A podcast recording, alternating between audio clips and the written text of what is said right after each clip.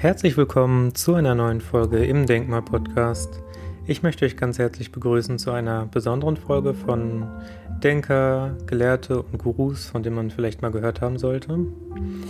Und die Folge ist deshalb besonders, weil ich über einen Autoren sprechen möchte, Hermann Hesse, der mir auch ganz persönlich am Herzen liegt.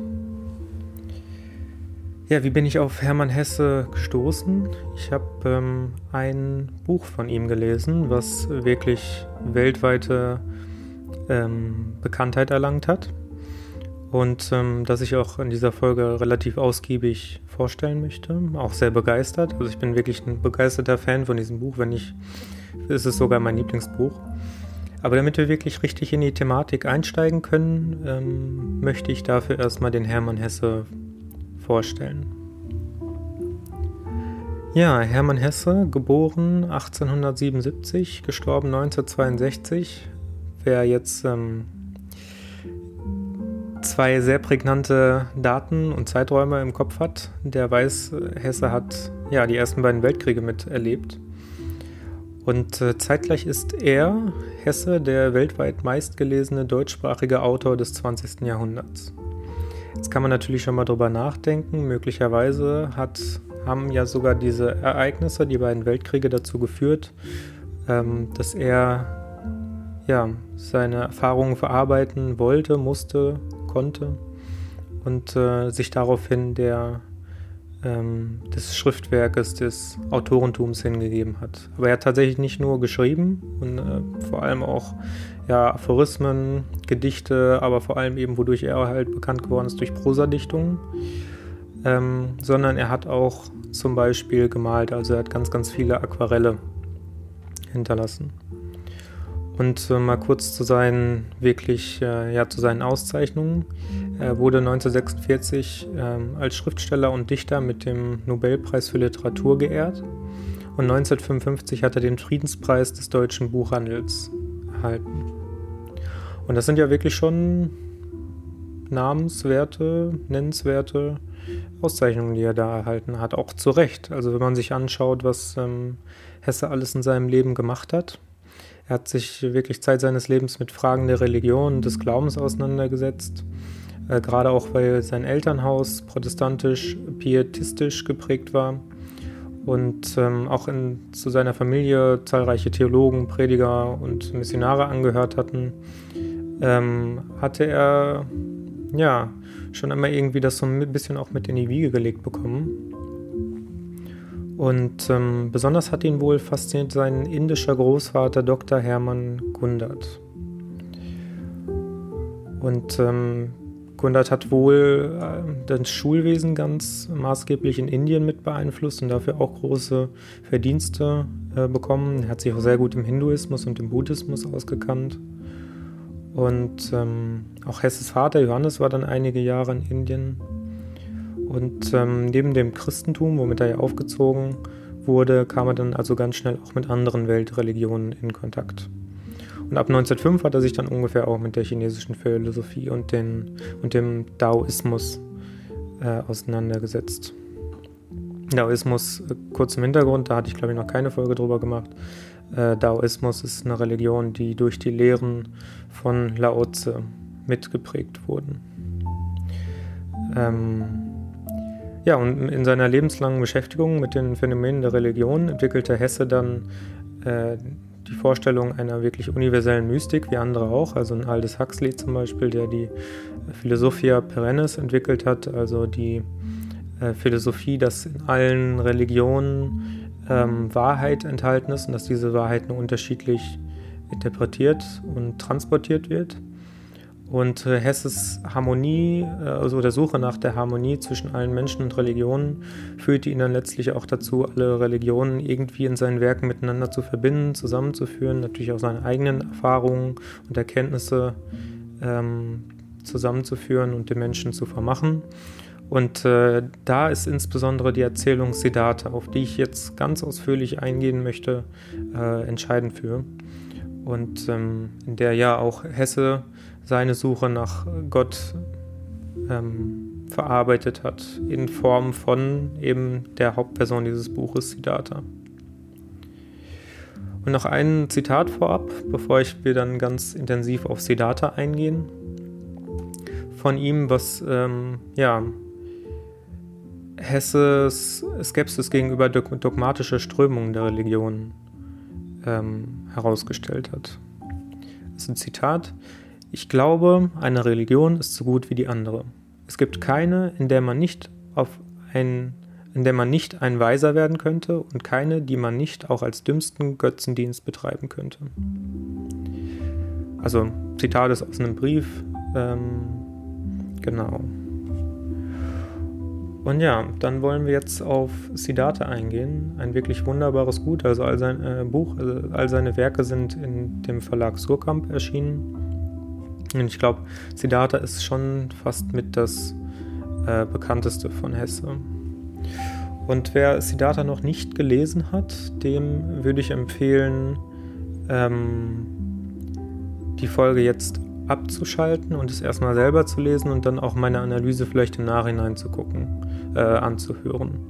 Weil sonst macht man sich vielleicht vorab das Buch so ein bisschen ähm, madig oder nimmt sich ein bisschen zu viel vorweg. Und das ähm, ist natürlich nicht so schön, weil es soll ja auch immer noch ähm, ja, ein gewisses, eine gewisse eigene Erfahrung mitbringen, wenn man dieses Buch liest. Und jeder nimmt ja auch letztlich selber etwas aus Büchern mit. Und da möchte ich nicht zu viel vorwegnehmen. Also, lieber abschalten, ansonsten beginne ich jetzt mit Siddhartha. Ja, Siddhartha ist ein Buch, was von einem jungen Brahmanensohn handelt. Siddhartha heißt er und er hat einen Freund, der heißt Govinda und die beiden sind zusammen aufgewachsen in einem Haushalt ähm, ja, der Brahmanen. Und ähm, Siddhartha hat sich auch eigentlich immer an die Regeln der Brahmanen gehalten, war also ein gelehriger Schüler. Ähm, Brahmanen sind kurz gesagt quasi eine indische Priesterkaste, die auch in das Kastensystem angehört haben. Also es war schon wirklich eine obere Kaste. Ähm, vereinfacht gesagt, um jetzt auch nicht zu stark auf dieses indische Kastensystem einzugehen, kläre ich das mal damit, dass ähm, das indische Kastensystem man sich so ein bisschen vorstellen kann wie der menschliche Körper oder man hat sich das auch vorgestellt wie der menschliche Körper. Die wichtigsten Menschen sind ganz oben, quasi beim Gehirn, die ähm, ein gewisses Vorrecht und eine gewisse Pflicht gegenüber dem Rest des Körpers haben und ähm, dann auch entsprechend Gelehrte sein dürfen, Wissen anhäufen dürfen.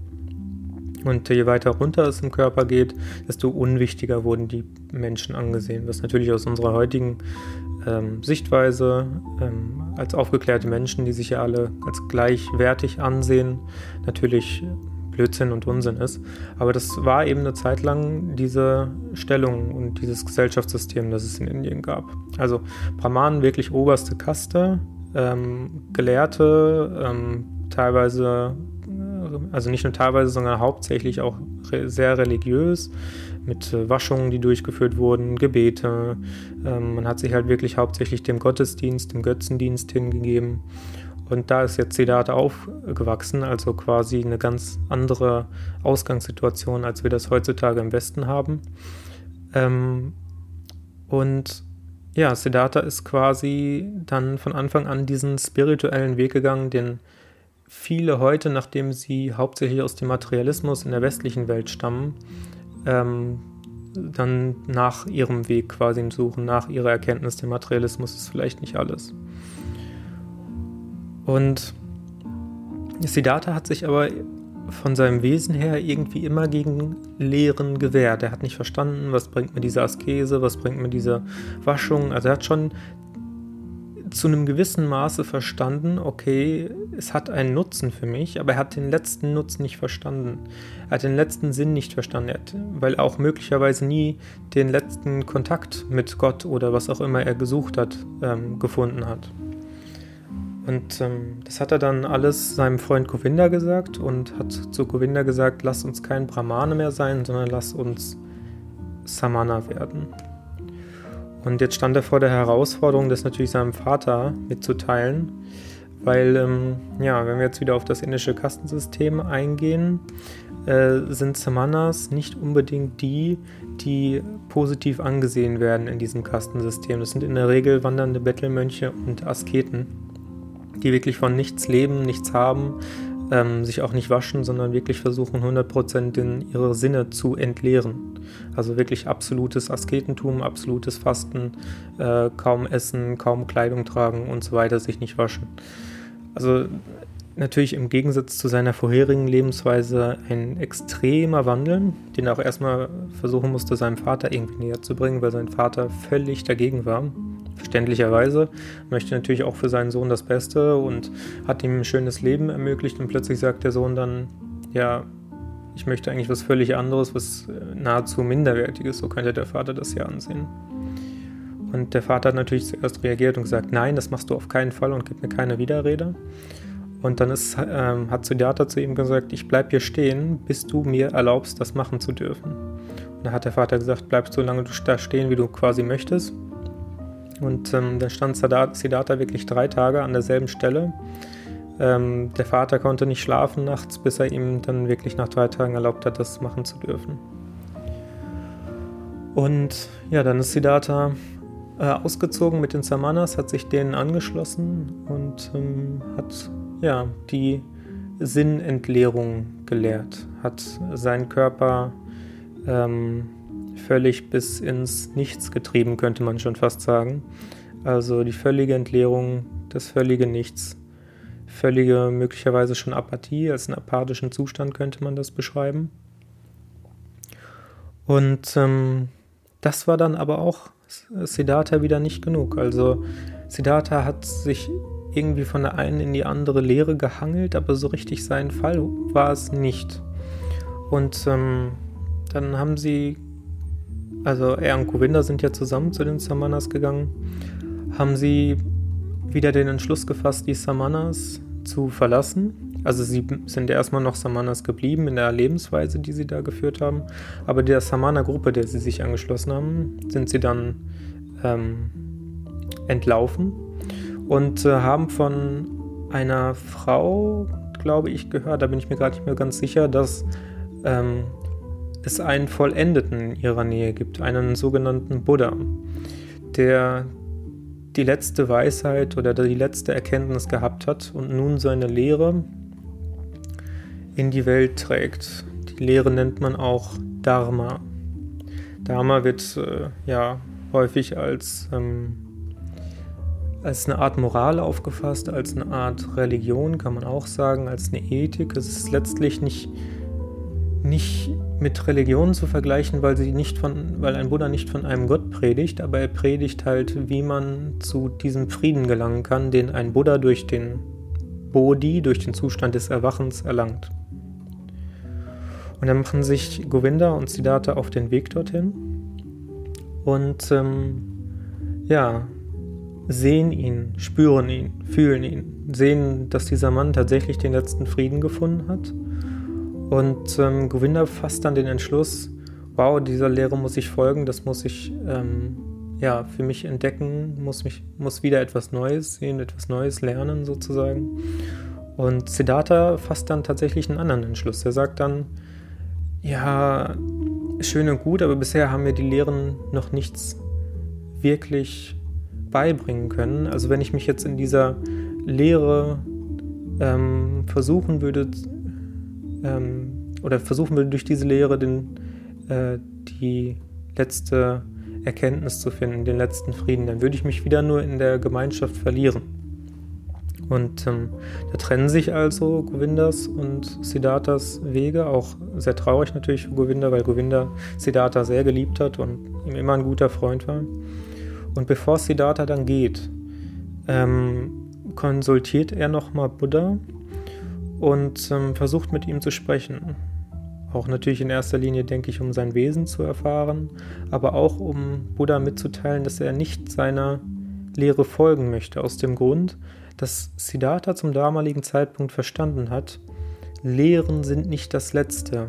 Lehren können niemals die Erfahrungen vermitteln, die bei der tatsächlichen Erleuchtung oder Erleichterung oder bei diesem Zustand des Bodhi, des Erwachens, äh, passiert.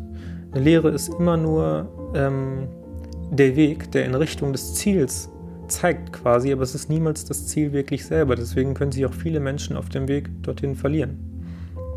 Und ähm, wirklich eine wunderbare Stelle, wie Siddhartha Buddha da konsultiert hat, weil man muss ja auch dazu sagen, Siddhartha ist der Name dessen, wo, den wir immer meinen, wenn wir von Buddha sprechen. Buddha heißt Siddhartha Gautama.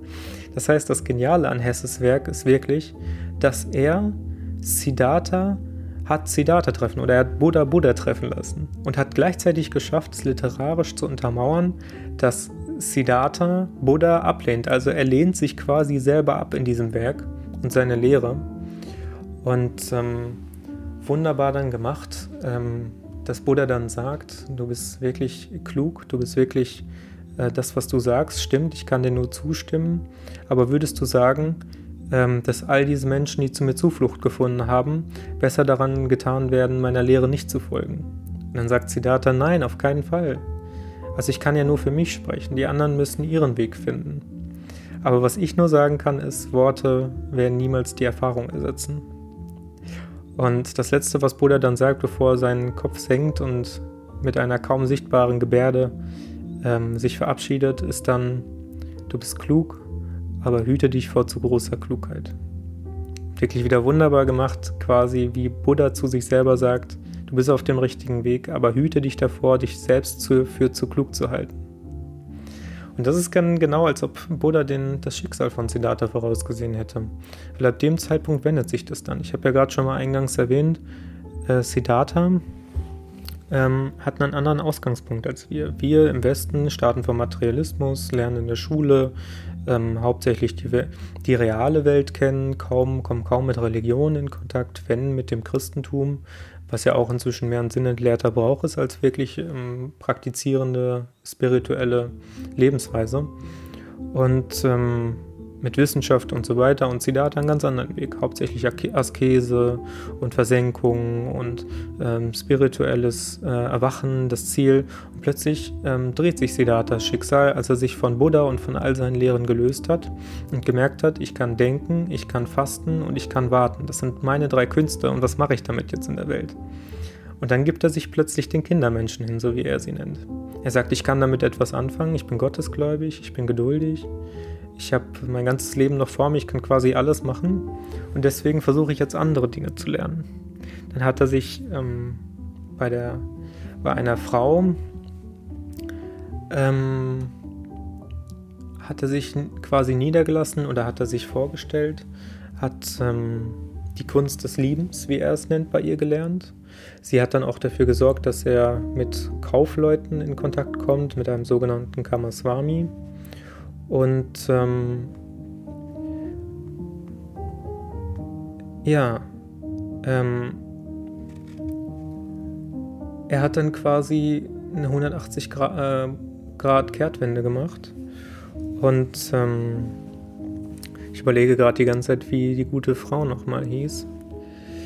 Ähm, ich glaube, Camela hieß sie.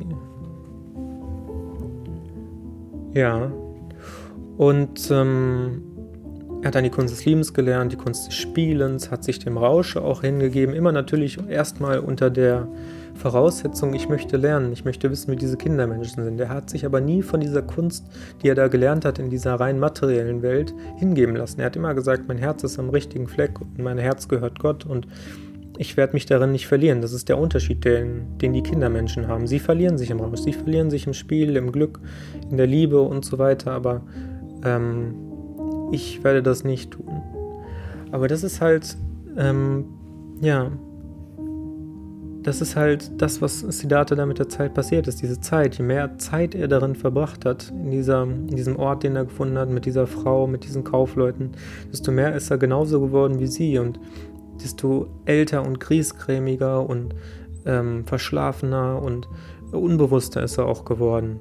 Bis er dann irgendwann an dem Tag ähm, als ähm, ja, es irgendwie für ihn nicht mehr weiterging, ähm, es für sich entschlossen hat, ich, ich muss hier raus, ich kann das nicht mehr ähm, und ist dann wieder, wieder verschwunden quasi. Also es hat wirklich sehr, sehr lange bei ihm gedauert, Jahre, vielleicht sogar Jahrzehnte, dass er realisiert hat, das ist nicht mehr mein Weg wo er sich da in diesem für ihn quasi Irrgarten verlaufen hat. Und ähm, ja, dann, ähm, er war ja jetzt schon lange von seinem Freund Govinda getrennt. Er hat zwischendrin dann mal, ähm, als er bis zu dem Ort gekommen ist, wo er seine Freundin kennengelernt hat, wurde er von einem Fährmann, Vasudeva, über den Fluss gesetzt. Ähm, lange nichts mehr von den beiden gehört und plötzlich kommt er wieder raus aus, aus der Stadt, macht eine Kehrtwende wieder in Richtung des Flusses, wo der Fährmann auch war und ähm, bricht dann unter einem Baum zusammen. Und ähm, wirklich auch wieder wahnsinnig gut dargestellt, ähm, dass Govinda dann genau in dem Moment vorbeikommt, wo er da unter diesem Baum ähm, zusammengebrochen ist, als Siddhartha dann aufwacht ähm, sitzt Govinda neben ihm, erzählt ihm, ich habe auf dich aufgepasst, solange du ähm, ja, geschlafen hast. Und Govinda erkennt ihn auch auf den ersten Moment gar nicht. Also Govinda realisiert gar nicht, das ist mein lieber alter Freund Siddhartha. Und ähm, als Siddhartha es ihm dann sagt, bricht der Kontakt auch tatsächlich relativ schnell ab. Also ähm, sie haben auch nicht so ein langes Gespräch unbedingt. Ähm, vielleicht spürt Govinda sogar, ah, der hat nicht unbedingt den richtigen Weg eingeschlagen. Sagt auf jeden Fall der ehrenwerte ähm, Buddha, der ist ähm, bald am Sterben und deswegen muss ich jetzt weiter und so fort. Und ähm, dann entschließt sich Siddhartha wieder über den, über den Fluss ähm, zu sich fähren zu lassen und trifft da Vasudeva wieder, diesen alten Fährmann, den er damals schon getroffen hat, als er ja wirklich diesen Zustand der Erleuchtung, der Leichtigkeit und so weiter erfahren hat, als er gemerkt hat, ich kann alles in dieser Welt anstellen. Und da waren ähm, Siddhartha und Govinda sehr auf einer Wellenlänge, das muss man sagen. Also Siddhartha hatte zwar nichts, weil er damals noch ähm, Samana war, was er ihm geben konnte, hat aber gesagt, ich werde es dir eines Tages wieder gleich tun, dafür, dass du mich übergesetzt hast. Und ähm, dann bietet Siddhartha Vasudeva an, ich werde dir gerne helfen, ähm, dein Job ist es, hier die Leute übers Wasser zu bringen. Und ähm, ich möchte dir helfen beim Essen beschaffen, beim Feuer machen, beim Boot reparieren, falls es kaputt geht und so weiter. Und dort freunden sich ähm, Vasudeva und Siddhartha ganz immens an. Und das ist der Beginn der Geschichte oder des, des zweiten Teils, des Höhepunkts des zweiten Teils, als Siddhartha dann merkt, ähm, ich brauche gar keine Lehre mehr, auch wenn ich mich möglicherweise verloren gefühlt habe und mich in Sansara, so wie, die, so wie es im Hinduismus genannt wird, ähm, zu verlieren. Ich brauche keine Lehre, die quasi mein Ziel fokussiert, sondern ich kann zum Beispiel, und das bringt ihn dann Vasudeva bei, auch dem Fluss und der Natur zuhören als diejenigen als einen Meister annehmen. Und die nächsten Jahre seines Lebens hört ähm, Siddhartha quasi nur mit Vasudeva dem Fluss zu und lernt von ihm bis dann die Ereignisse nochmal Fahrtwind aufnehmen und ähm, seine Freundin ähm, Camela ähm, ein, äh, ja, vorbeikommt und ähm, mit ihrem Sohn, um nochmal ähm, zu versuchen, Buddha kennenzulernen, bevor er dann verstirbt. Dann aber unter, auch da, wo Siddhartha ungefähr zusammengebrochen ist, unter einer Palme in der Nähe des Flusses ähm, und von einer Schlange gebissen wird und mit ihrem, ich glaube, fünf oder sechs Jahre alten Sohn dann da zusammenbricht. Und ähm, Vasudeva quasi die beiden rettet, in die Hütte bringt, Kamela verstirbt dann und der Sohn dann bei Siddhartha bleibt. Und das nimmt dann auch nochmal Fahrt auf, die Geschichte, weil er auch wieder wirklich wunderbar gemacht. Siddhartha als wirklich jemand, der jetzt schon, der ja wirklich beide Welten kennengelernt hat, Sansara und Nirvana, also die positive und die negative Seite des Lebens, die Spielseite, die Glücksseite des Lebens und die Zufriedenheitsseite, sowohl Krankheit als auch Gesundheit. Also er hat wirklich viel in seinem Leben jetzt durchgemacht, hat äh, auch in Vasudeva einen ebenbürtigen Freund gefunden. Ähm, und nun kommt da wirklich ein Sohn hin, den er versucht mit ähm, Liebe und Verständnis und Geduld aufzuziehen, der aber von Kamela dieses Leben gewohnt war, ähm, alles zu bekommen, die besten Früchte und feinsten Speisen zu essen und immer schöne Gewänder zu tragen und Diener zu haben und so weiter. Und er steht plötzlich vor, diesem, vor dieser Aufgabe, mit einem Sohn umgehen zu müssen, der völlig gegensätzlich zu seinem eigenen Wesen ist. Also nicht genügsam, nicht, ähm, nicht gottesfürchtig, nicht zufrieden mit dem, was äh, er hat, sondern äh, ungeduldig, nervtötend, viele Dinge kaputt machen, zerstören. Und Siddhartha versucht es immer wirklich mit Geduld bei diesem Jungen anzugehen. Der Junge spürt es auch innerlich, versucht es immer zu provozieren. Dieser alte Mann muss mich endlich mal schlagen, muss ein böses Wort für mich haben, sonst kann ich ja wirklich alles machen. Also Siddhartha setzte auch irgendwo nicht so die Grenze für diesen Sohn. Ähm, und äh, die Kamela ist ja auch nicht mehr da, die ist ja auch dann verstorben an dem Schlangenbiss, als sie unter der Palme zusammengebrochen ist. Und ähm, hat dann natürlich auch nur noch den Vater, hat auch vielleicht den Verlust der Mutter der Sohn nie richtig verkraftet. Und ähm, ja, dann kommt es irgendwann dazu, dass der Sohn dann tatsächlich abhaut und ähm, auch das Boot stiehlt und das ähm, Ruder davon kaputt macht und dann ähm, Siddhartha und Vasudeva auch wirklich vorher schon viele, viele Gespräche gehabt haben, dass Vasudeva zu ihm gesagt hat, das geht so nicht weiter, dieser Junge, er ist ganz anders von deinem Wesen, er muss zurück in die Stadt, er muss zu seinen Dienern, er muss das andere Leben kennenlernen. Aber Siddhartha immer mit seiner Liebe für den Sohn kommt da natürlich nicht drum herum, möchte ihm das bieten, was er hat, weiß, dass die Liebe das Beste für ihn wäre, weiß, dass, ähm, dass seine Lehre, seine Geduld möglicherweise zu einem zufriedeneren, zufriedeneren Leben äh, führen könnte. Aber der Junge ist noch nicht bereit dafür und Siddhartha kann das nicht einsehen. Also, sobald der Junge dann abgehauen ist, äh, Siddhartha baut ein Boot und Vasudeva, der wirklich ihm auch ein guter Freund ist, hilft ihm dabei. Und ähm, Siddhartha versucht ihm hinterher zu rennen. Auch wieder in, bis in, über den Fluss hinein in den Wald, bis zu dem Dorf, wo er ehemals mit Kamela gewohnt hat. Und, ähm, oder es ist eine Stadt, besser gesagt, es ist eigentlich kein Dorf, es ist schon eine große Stadt. Ähm, ja, bis er dann merkt, ähm, es hat keinen Sinn. Er läuft ihm hinterher und ähm, er will nicht das akzeptieren, was Siddhartha für ihn zu bieten hat. Und das ist dann auch in Ordnung. Ich meine, der Junge hat das Ruder kaputt gemacht, das hat Vasudeva ihm auch gesagt. Weißt du, wofür er das Ruder kaputt gemacht hat? Er möchte nicht, dass du ihn verfolgst. Und ähm, ja, das ist dann das letzte, besser gesagt das erste, als auch das letzte wirklich, was das Leben ihm nimmt ähm, weil Siddhartha ja eigentlich mit seinem Herzen immer bei sich selber geblieben ist, auch lange Zeit, als er in der Spiel in der Welt war, wo er von Spiel und Glück und Liebe, äh, von, von der Kunst des Liebens oder des Sexes umgeben war. Ähm, lange Zeit war er immer bei sich selber, aber sein Sohn hat wirklich so nochmal als letztes sein Herz mitgenommen. Und ähm, als letztes in der Geschichte erfährt man dann noch, wie Siddhartha dann noch einige Zeit mit Vasudeva weiterlebt in dem Dorf und Vasudeva sich dann verabschiedet, wirklich auch auf eine sehr mystische Art und Weise. Er, geht dann in den Wald und vergeht und Siddhartha gedenkt ihm nochmal, was er ihm auch für ein wirklich großartiger Freund war. Und an dieser Stelle möchte ich nochmal kurz darauf hinweisen, auch, es ist ja eine indische Dichtung, Siddhartha. Wie gut das auch einfach gemacht ist, weil sowohl Vasudeva, sein Freund, als auch Govinda sind beides Verkörperungen von Krishna, also quasi von dem, von der vollendeten, von einem vollendeten Menschen, ähm, der noch vor Buddha war, ähm, der wohl eine Inkarnation eines indischen Gottes gewesen sein soll. Also er hat wirklich von den Namen her hat er immer ähm, auch Unterstützung von den Göttern erhalten und wurde geleitet irgendwo.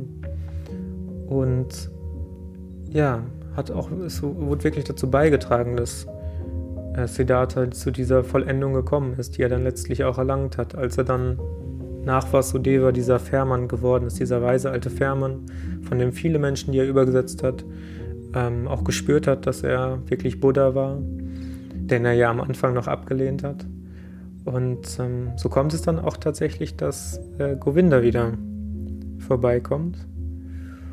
Und ähm, das ist auch wirklich nochmal eine sehr, sehr spannende Unterhaltung, weil ähm, Govinda ihn auch erst wieder nicht erkennt und sich dann freut, ihn wiederzusehen. Freut, dass er dieser weise alte Mann ist, den alle Menschen bewundern, auch in seinem Umfeld. Ähm, und weil Govinda ja kein, kein Vorbild mehr hat, kein Buddha mehr, der da ist, versucht er dann auch nochmal ähm, Siddhartha zu konsultieren, ihn zu fragen, was, was hast du für mich noch vielleicht für eine äh, Lehre, ähm, die du mir mitgeben kannst? Also ähm, hast du irgendetwas für mich? kannst du mir irgendetwas geben, irgendetwas, was du in deiner Zeit gelernt hast? Ähm, Govinda blieb dann auch noch in der Nacht in der Hütte bei ihm und schlief dann auch auf dem Lager, das einst was, wo einst Vasudeva geschlafen hat. Auch wieder eine sehr schöne Analogie, dass Govinda und Vasudeva ja beide die Verkörperung von Krishna sind. Und bevor, ja, bevor Govinda dann gegangen ist, fragt er dann nochmal. Und hier möchte ich kurz einsetzen und das Buch für sich wirklich sprechen lassen, weil diese Stelle ist wirklich wieder wunderschön untermalt und da kriegt man nochmal wirklich die Genialität von Hesse mit. Deswegen möchte ich dazu gar nicht zu viel sagen und lieber das vorlesen.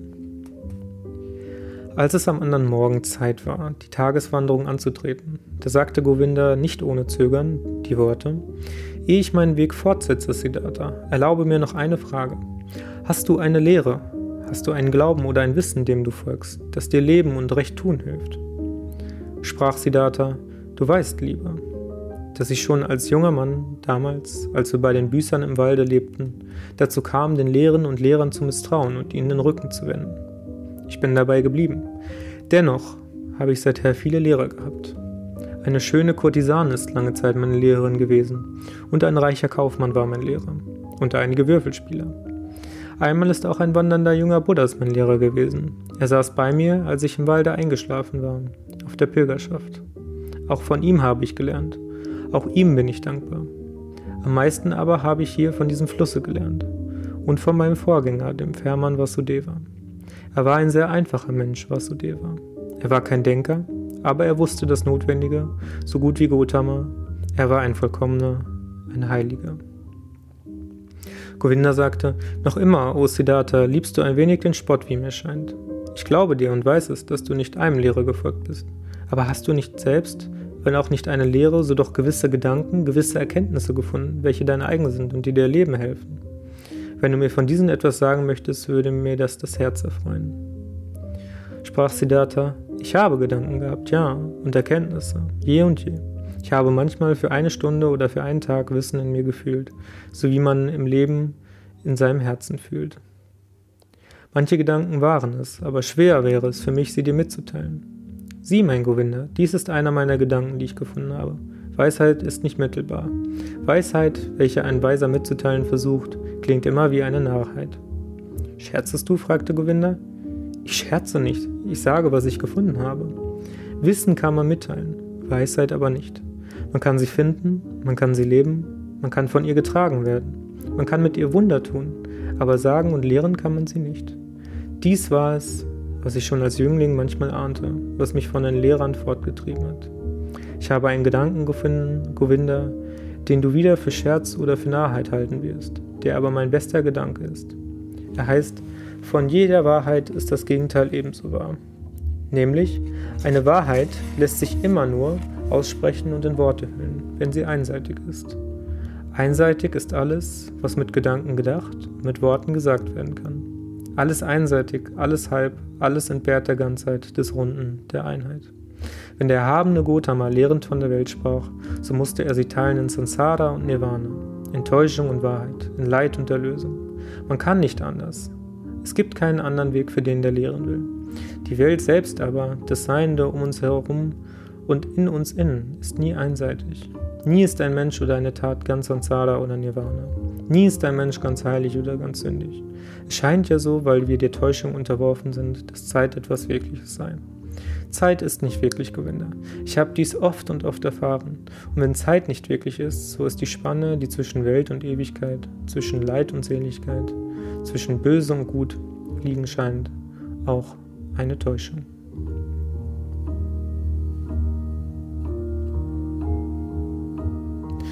Ja, wirklich äh, wunderschöne Zahlen, wie ich finde. Es geht dann auch noch ein bisschen weiter. Ähm, aber ich würde es ganz gerne dabei belassen, weil ähm, ich möchte natürlich auch nicht zu viel vorwegnehmen, auch für diejenigen, die jetzt weitergehört haben und trotzdem das Buch nochmal lesen möchte. Ähm, Ja, es ist einfach durch ein, durch ein Buch wirklich, was ähm, tiefe Gefühle in einem regt, was einen viel nachdenken lässt, auch darüber, was für Erfahrungen man machen muss in der Welt, machen kann, machen darf. Und nicht nur eben, nicht nur eben diesen spirituellen Weg, nicht nur den materiellen Weg, sondern das, ja, die Suche nach der Spiritualität, die Suche nach dem eigenen Wesen, nach dem Ich, nach auch dem tief verborgenen Selbst, das, was in uns steckt. Und natürlich auch das, was außerhalb ist.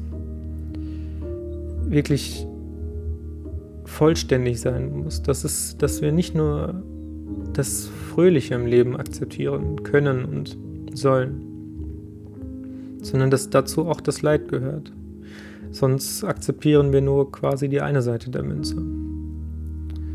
Und in diesem Sinne bin ich wirklich Hesse sehr dankbar für sein Werk. Und ähm, ja, ich würde auch sagen, das reicht erstmal für diese Folge. Großartiges Buch, was ich nur empfehlen kann, wo sich auch ganz, ganz, ganz viel noch weiter mehr hinausdeuten lässt, äh, wo man sehr viel daraus lernen kann, auch sehr viel über die indische Mythologie lernen kann, auch zum Beispiel über Brahman und Atman. Ähm, das würde ich vielleicht noch ganz gerne kurz anführen, weil das auch nicht unerheblich ist. Ähm, das trägt nämlich auch wieder zu dieser Dualität, die Siddhartha gerade beschrieben hat bei.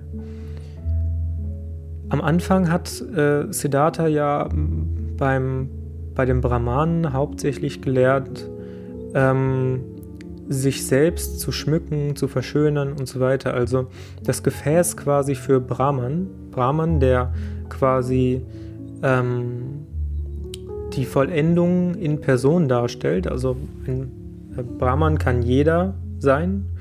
Ähm, das individuelle Selbst, also die höchste Erkenntnis, wenn die im individuellen Selbst zutage tritt und gelebt wird, das nennt man Brahman. Wenn man die höchste Erkenntnis im Zustand der Meditation erlangt, das nennt man dann Atman. Also der Unterschied zwischen Brahman und Atman ist, dass man Gott quasi in sich selbst erfährt bei Brahman und in der Meditation oder in der Versenkung ähm, als Atman. Also einmal als das Viele erfährt und einmal als das eine.